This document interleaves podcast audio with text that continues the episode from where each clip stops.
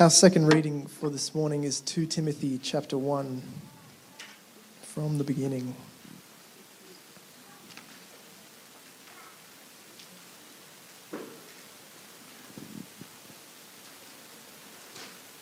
Paul, an apostle of Christ Jesus, by the will of God, in keeping with the promise of life that is in Christ Jesus, to Timothy, my dear son, grace, mercy, and peace from God the Father and Christ our Lord. I thank God, whom I serve, as my ancestors did, with a clear conscience, as night and day I constantly remember you in my prayers. Recalling your tears, I long to see you, so that I may be filled with joy. I am reminded of your sincere faith, which first lived in your grandmother Lois and in your mother Eunice, and, I am persuaded, now lives in you also. For this reason, I remind you to fan into flame the gift of God, which is in you through the laying on of my hands. For the Spirit God gave us does not make us timid, but gives us power, love, and self discipline. So do not be ashamed of the testimony about our Lord, or of me, his prisoner. Rather, join with me in suffering for the gospel by the power of God. He has saved us and called us to a holy life, not because of anything we have done, but because of his own purpose and grace. This grace was given us in Christ Jesus before the beginning of time but it has now been revealed through the appearing of our Saviour, Christ Jesus, who has destroyed death and brought life and immortality to light through the gospel. And of this gospel I was appointed a herald and an apostle and a teacher. That is why I am suffering as I am. Yet this is no cause for shame, because I know whom I have believed and am convinced that he is able to guard what I have entrusted to him until that day. What you have heard from me, keep as the pattern of sound teaching, with faith and love in Christ Jesus. Guard the good deposit that was entrusted to you. Guard it with the help of the Holy Spirit who lives in us. You know that everyone in the province of Asia has deserted me, including Phygelus and Hermogenes. May the Lord show mercy to the household of Onesiphorus, because he, is, he often refreshed me and was not ashamed of my chains. On the contrary, when he was in Rome, he searched hard for me until he found me. May the Lord grant that he will find mercy from the Lord on that day. You know very well in how many ways he helped me in Ephesus.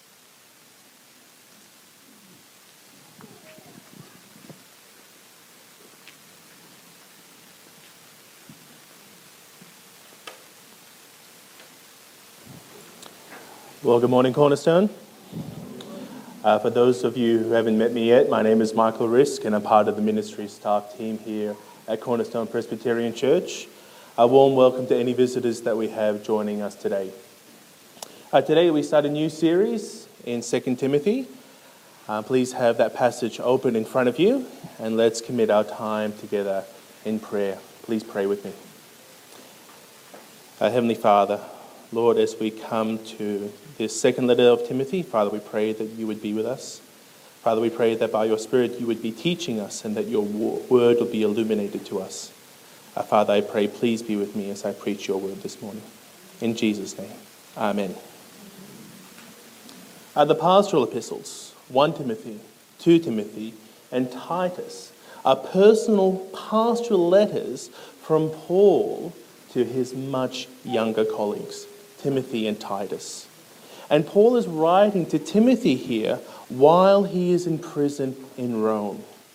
And Paul is preempting that this might be his final correspondence between him and Timothy, that he may soon be executed by his Roman captors. And he sends this letter to Timothy to encourage him to persevere in the faith, and in particular, in gospel ministry.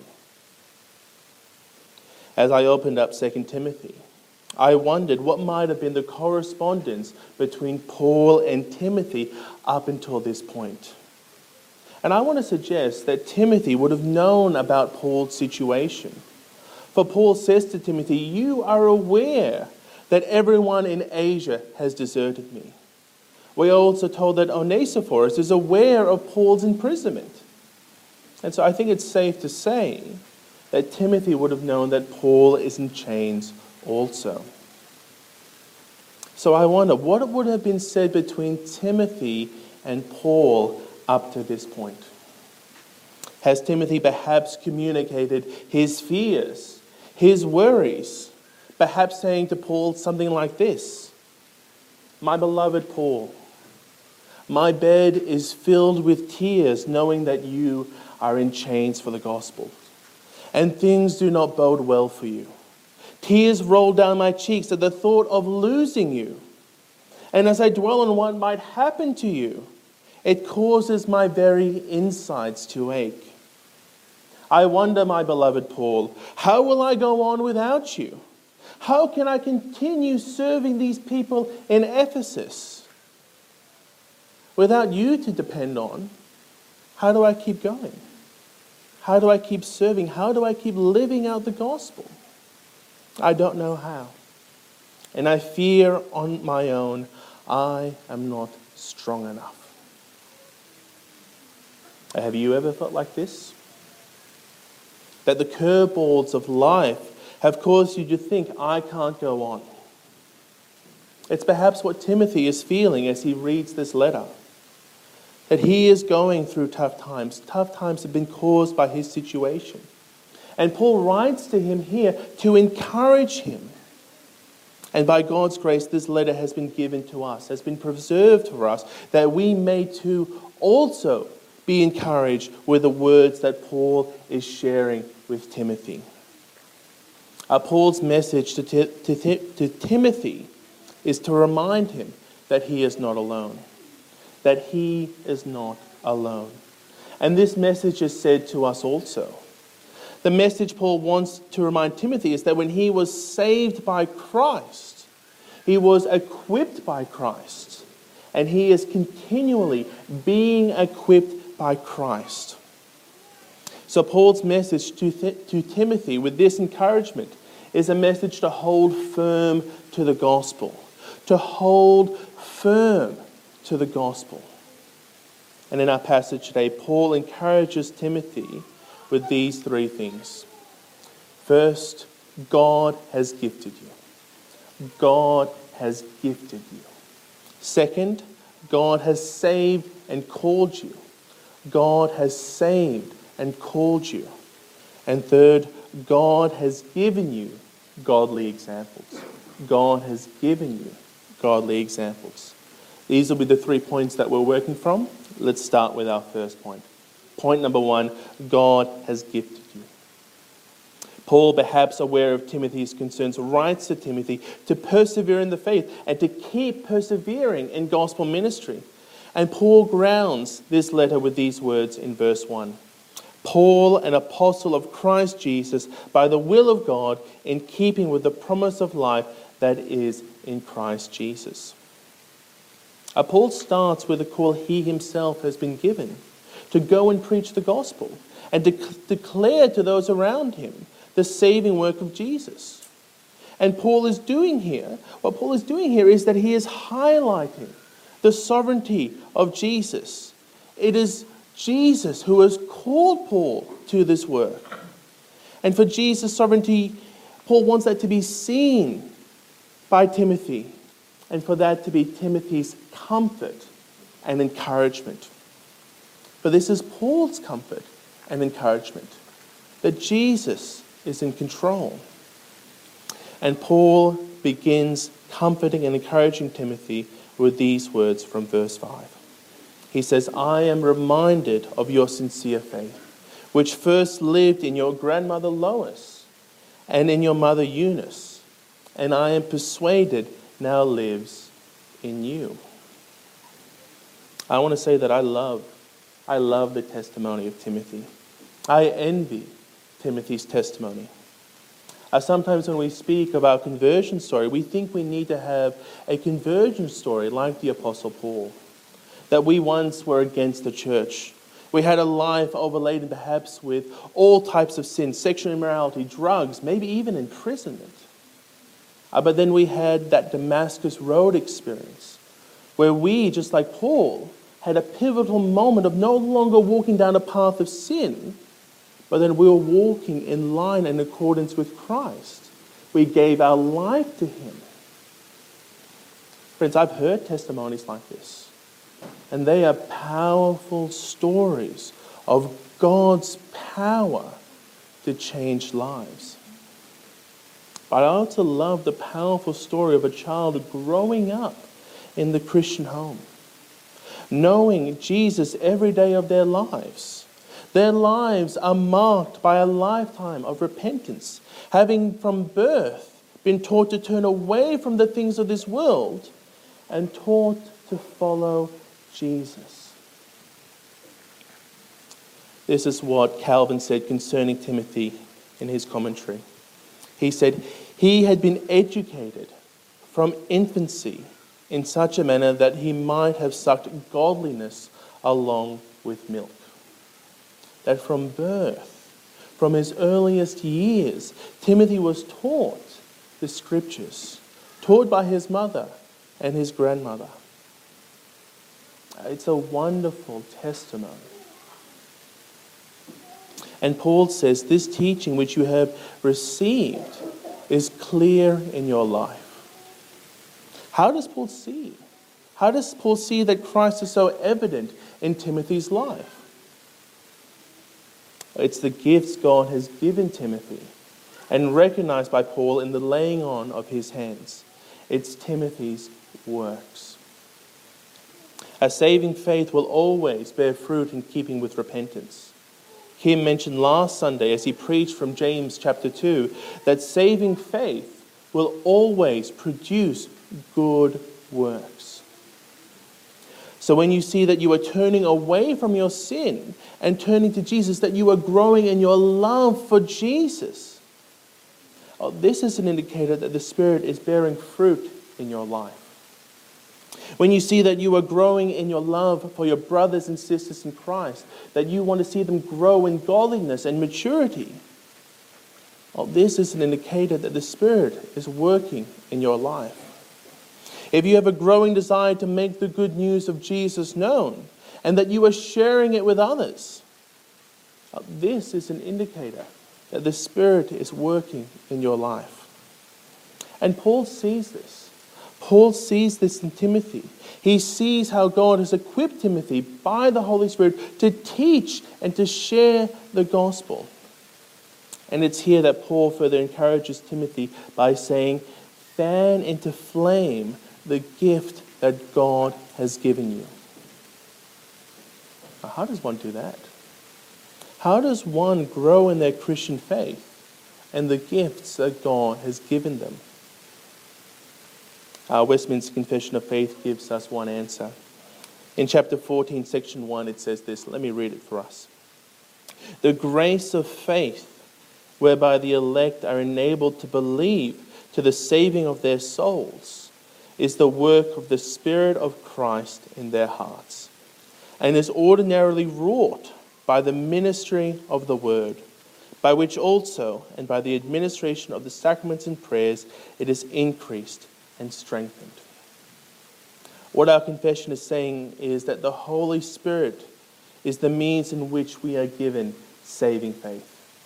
It is He who also will be the one who strengthens us in our faith. And He will do it through the ordinary means of grace that we've been given. And I want to say that's first and foremost through the Word. That the Spirit will work through the Word, through the preached Word, through the Word being read, the Word being taught. In other words, it's immersing yourself in Scripture. This can be done by reading God's Word for yourself. It can be taught Scripture, having Scripture expounded and taught to you. It can also be studying God's Word with others. Uh, friends, this is a great reminder for us to keep the embers of our faith alive by immersing ourselves in Scripture, reading God's Word and hearing God's Word. For the Spirit will work through these ordinary means, He will work through Scripture. As our Westminster Confession of Faith says, and as Paul says here in verse 7 For the Spirit of God, the Spirit God gave us does not make us timid, but gives us power, love, and self discipline. Our friends, we need the Holy Spirit. We need Him to work in our lives so that we can live out the Christian life. Paul is thus saying to Timothy, saying to us, as we read these words, if you are facing discouragement, the Holy Spirit will help you. He has not given us a spirit of fear, but one who will empower us with love, power, and self discipline. He who called you will continue to equip you. And we see this much more explicitly in our second point. So, point two God has saved you and God has called you. Look at verse 8 to 12 with me. Paul says, Do not be ashamed of the testimony about our Lord or of me, his prisoner. Rather, join with me in suffering for the gospel by the power of God. He has saved us and called us to a holy life, not because of anything we have done but because of his own purpose and grace. This grace was given us in Christ Jesus before the beginning of time, but it has now been revealed through the appearing of our Savior, Christ Jesus, who has destroyed death and brought life and immortality to light through the gospel. And of this gospel I was appointed a herald and an apostle and a teacher. This is why I'm suffering as I am.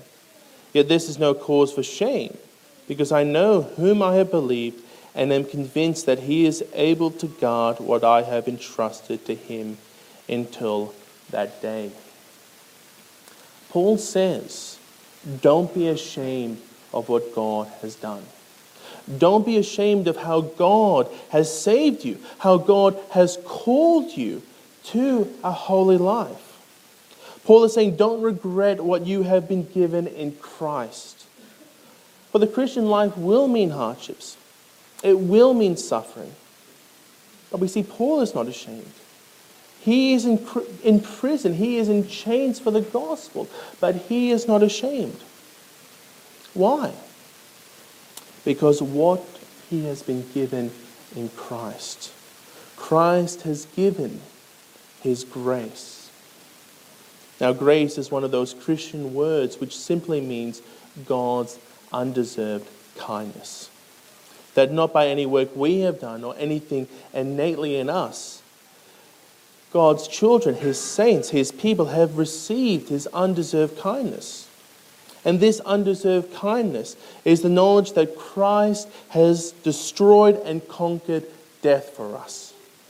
That He has given us life and light uh, the gospel is the good news of what Jesus has done in response to the punishment of sin, what he is doing in the Christian's life in combating sin, and what Christ will do at his return and how he will fully deal with sin. The gospel is the de- declaration of the life, death, and resurrection and continual intercession and return of Jesus, in whom we find a message of hope to the problem of sin. And not only have we been given new life in our Lord Jesus, our Lord Jesus has called us to a holy life. Verse 9 says, He saved us and called us to a holy life. And Paul lives out this holy life with the work that God has given him, namely that of a herald, an apostle, and a teacher of the gospel. And he is not ashamed. He has no regrets because he knows who he believes. He knows what Jesus has done for him and the hope that is stored up for him in heaven. That Jesus will guard the deposit that he has entrusted to him, his very life. God has Jesus' life in his hand. Um, God has Paul's life in his hands. It's not his Roman captors, it's God. And God will continue to have Paul's life until the very end. So Paul says to Timothy, trust in that. Trust in that. Trust in the one who has you, the one who has saved you, the one who is helping you and will continue to help you until that final day. And also pray that God will grow you in a trust, that God will grow you to trust in that by His Spirit. Paul says, trust the knowledge that He holds you, that He guards you, that He protects you, and that He is enabling you to live out this holy calling. Timothy lives out his holy calling as a pastor. But is Paul just talking to Timothy, the pastor? Or is he talking to all of us? Talking to all of those who trust in Jesus to live out this holy call. I remember this letter has been preserved for each of us, and so these words are also given to us. Andreas Kostenberger, in his commentary, says this For Paul, a believer's salvation and their Christian vocation are closely intertwined. And this isn't just referring to work, it's not referring to just what we do between 9 and 5, it's our very lives. Each of us have been called to a holy life.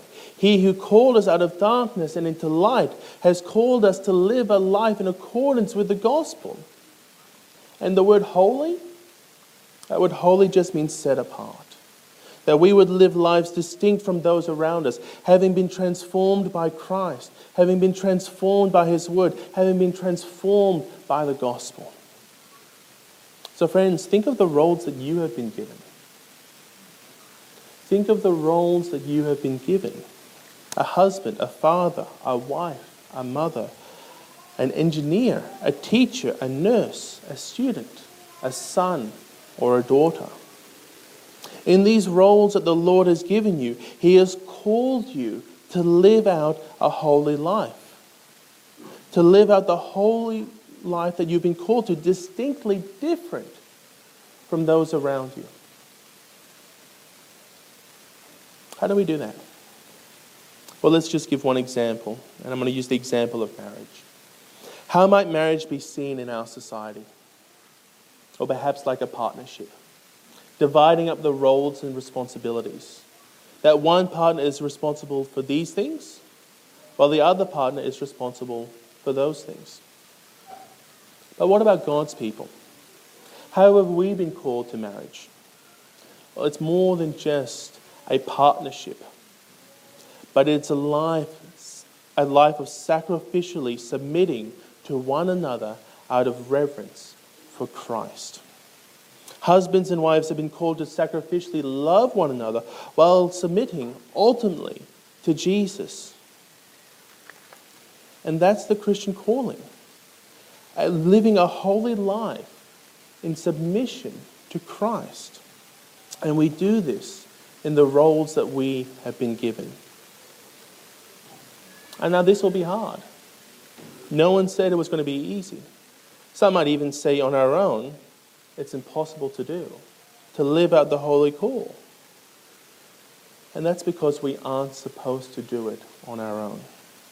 We are to do it in the strength and power of Christ. By the Spirit who empowers us he will continue to help us to live out this holy calling that we have been given and the roles that Christ has given us. The Holy Spirit will continue to help you. Verse 13 and 14 says this What you have heard from me keep, me, keep as the pattern of sound teaching with the faith and love in Christ Jesus. Guard the good deposit that was entrusted to you, guard it with the help of the Holy Spirit in us. Uh, Timothy is told he can keep living out this calling as a pastor because he doesn't guard this deposit alone. He does it with the help and power of the Holy Spirit who lives in him. And this promise is also for us. This same Holy Spirit will equip us. He will equip us to live out the holy life. As you guard the gospel and as how you live out the calling you've been given, Friends, we don't do it alone. We shouldn't do it alone. We should do it in the power of the Holy Spirit given to us. Our Old Testament reading was about Moses, who said to God that he could not do this work that God was calling him to do. But what was God's response to him? you won't be doing this work alone, for I will be with you. He said to Moses, Who gave human beings their mouths? Who makes them deaf or mute? Who gives them sight or makes them blind? Is it not I, the Lord? Now go. I will help you. I will help you speak and will teach you what to say. Friends, God will not leave his people alone. He will be with them. He will teach them how to live out this calling. This is God's promise. And Jesus gave us a similar promise at the end of God, at the end of Matthew's gospel. He said, "And surely I am with you always to the very end of the age." So friends, pray that the Holy Spirit will continue to equip you. When you are feeling that it's all too hard, that the curveballs of life are just too much, pray for his help. Pray that He would equip you and trust in the promises of Christ. Paul then has one final bit of encouragement for Timothy, and this brings us to our third point. Point three God has given you godly examples. At verse 13, Paul reminds him to continue the example which he taught him. In other words, remember Paul's example. Remember how Paul has modeled to you how to live out this holy calling. And at verse 16, you can, help, you can have help and find help in Onesiphorus. Look to his example and ask him for help. Uh, what a helpful reminder for us to look at godly examples that have been set before us, to find help in those God has given us, namely our brothers and sisters in Christ. So let's think about this for us for a moment. As we think about the roles we've been given, our work, in the roles been given in leadership, in parenting, in studying, wherever God has called us to serve, who are the godly examples that God has given us? After college, after I finished Bible college at the end of last year, I knew that I would need this a godly example in how to um, be a minister and so I sought out a mentor, a minister who has walked this path before me and has done this for many years. He has helped me with, through a variety of situations. He has been a help to me and my family. So, what about you? As you live out the roles and the calling you've been given, is there a person who can be an example to you? And it doesn't necessarily need to be someone older, just someone who can set a godly example. As Paul said to Timothy in his first letter, don't let anyone look down on you because you are young, but set an example for believers in speech, in conduct, in love, in faith, in purity. And there are people around us, friends, who can also be someone whom we can rely on. Our brothers and sisters here around us. It's such a blessing to be part of a church, and God gives us people whom we can depend on. And I think one of the best ways in which we connect here at Cornerstone is through our growth groups. We are so blessed at Cornerstone to have a number of growth groups that meet throughout the week. And our growth group leaders have been encouraged to lead our grow and grow their members in the gospel.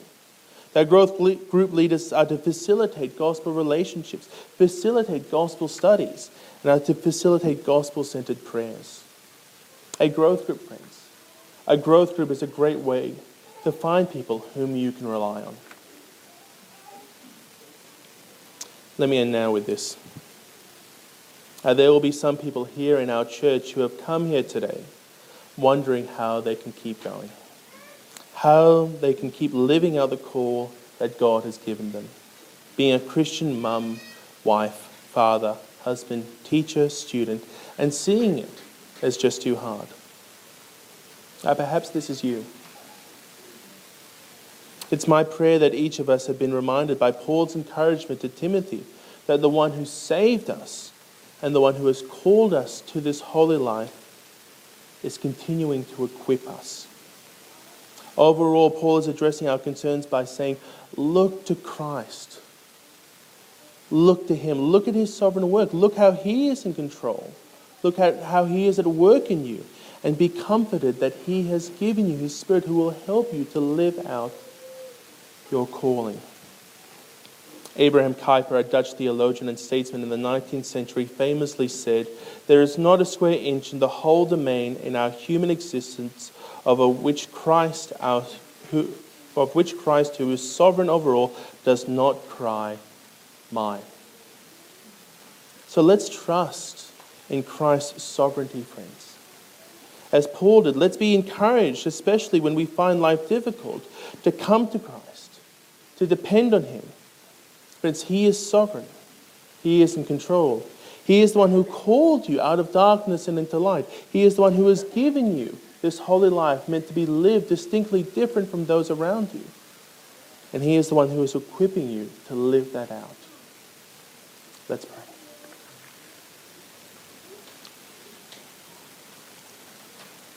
Our Heavenly Father, we thank you. We thank you, Lord, for how you have saved us. Father, how you have taken us out of darkness and into light. Father, that we have become your adopted children. Father, we thank you also for the calling that you have placed on each of our lives to live out the gospel, that it would be seen in our lives. Our Father, you know that often it can be very hard to do this, to live out the calling that you have given us. So we pray, Father, by your Spirit, continue to work in our lives. And Father, we pray also that we would continue to come to you asking for your help and trusting in your promises. Father, we pray, be with each of us. Help us to, to love you and to walk in your ways. Pray this in Jesus' name. Amen. Thanks, musicians.